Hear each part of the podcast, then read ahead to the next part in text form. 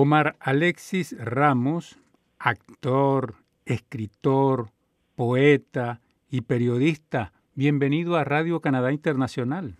Muchas gracias Pablo, muchas gracias por abrirnos los micrófonos.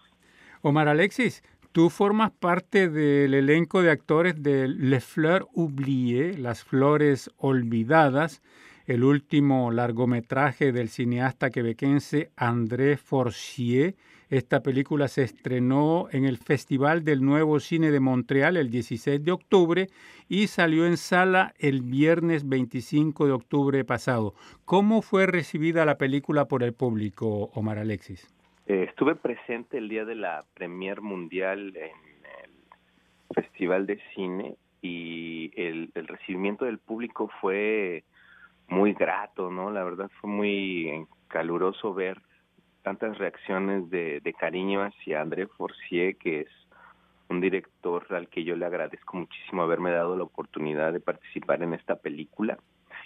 Y él, eh, su trabajo habla por, por sí mismo, ¿no? Entonces él tiene un lugar ganado dentro de la cosmología creadora de Quebec y de Canadá entonces el público fue con una muy buena voluntad a apreciar la película y a decir de muchos parece ser que es una de sus mejores películas. Yo no he tenido oportunidad de ver todas y todas las que he visto pues se me hacen muy interesantes, muy buenas y a decir de la gente es una de las mejores que ha hecho.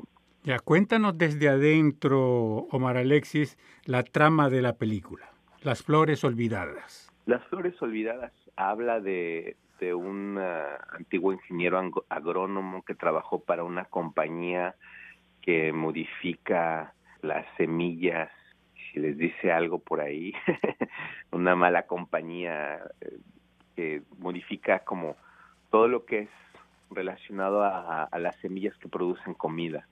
Obviamente todo eso conlleva muchas, este, muchos problemas sociales, muchos problemas económicos muchos problemas éticos. Entonces este agrónomo pues decide tomar una decisión drástica para dejar la compañía y después se recicla en, en productor de hidromiel, hidromiel que es un licor eh, como el vino. Hecho a base de miel de abeja.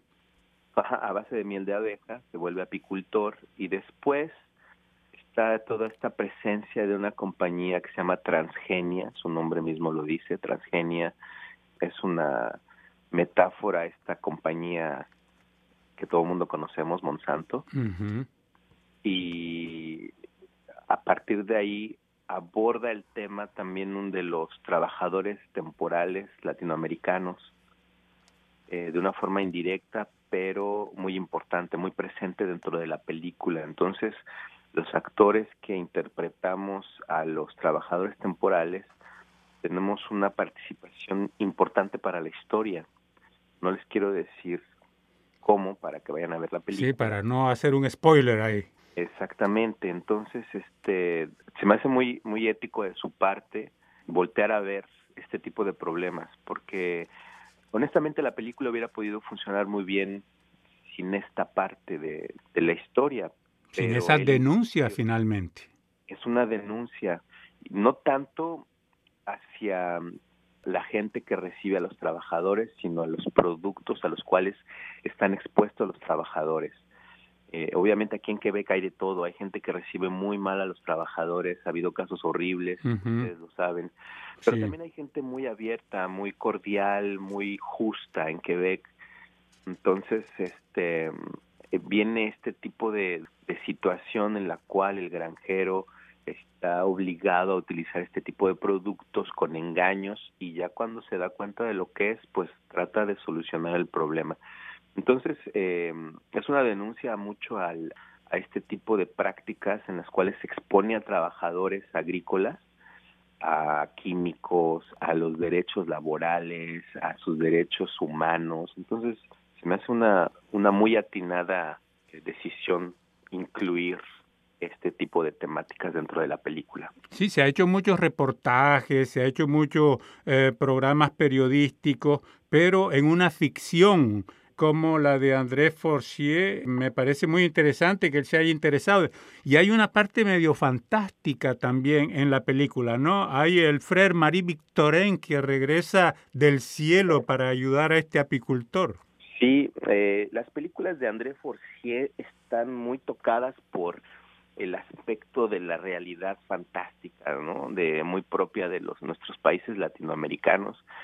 Entonces, este hay muchos elementos surrealistas, hay muchos elementos de la realidad fantástica, entonces sí, el eh, Marie Victorin, que fue el fundador del Jardín Botánico, e hizo muchas investigaciones sobre la flora de Quebec, está presente en la película, muy presente, tiene una una participación muy importante dentro de la historia de la trama. Omar Alexis, ¿y cómo llegaste tú al elenco? La verdad de pura casualidad. Cayó bien entonces.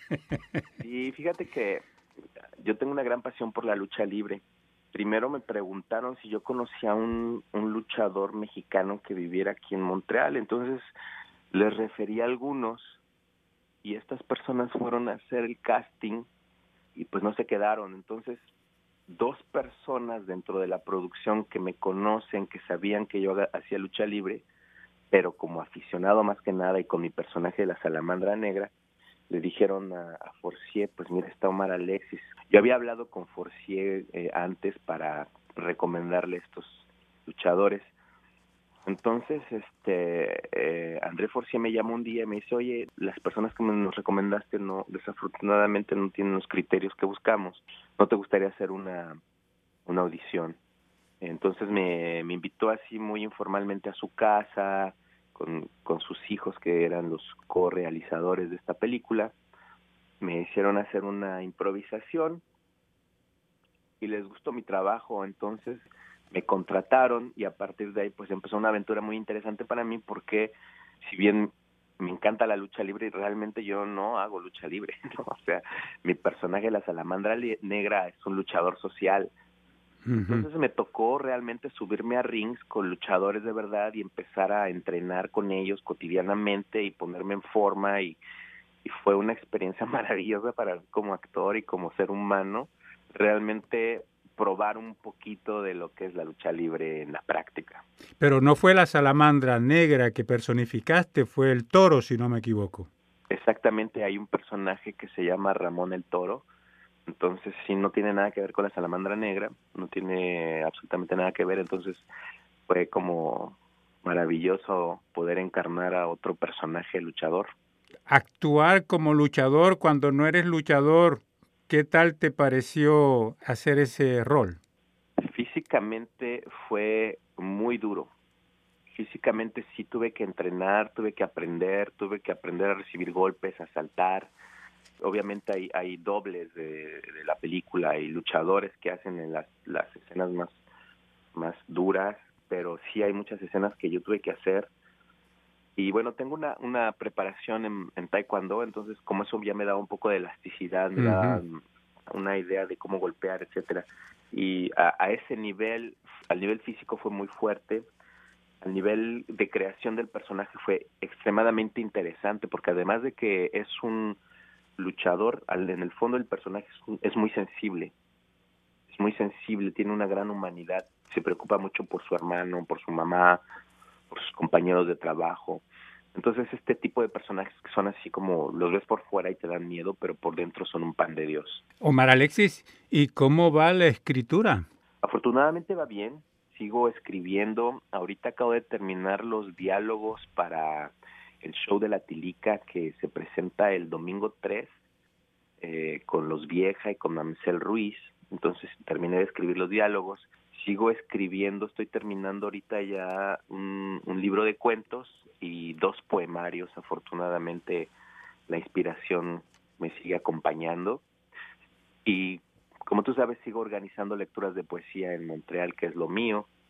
El primero de noviembre, el viernes primero de noviembre, estamos organizándole una presentación a un cantante de origen argentino que está con nosotros presentando su novela, Federico Bombazo, su novela eh, en, aquí en Montreal. Entonces estoy me gusta participar mucho, no solo como escritor, sino como promotor de literatura.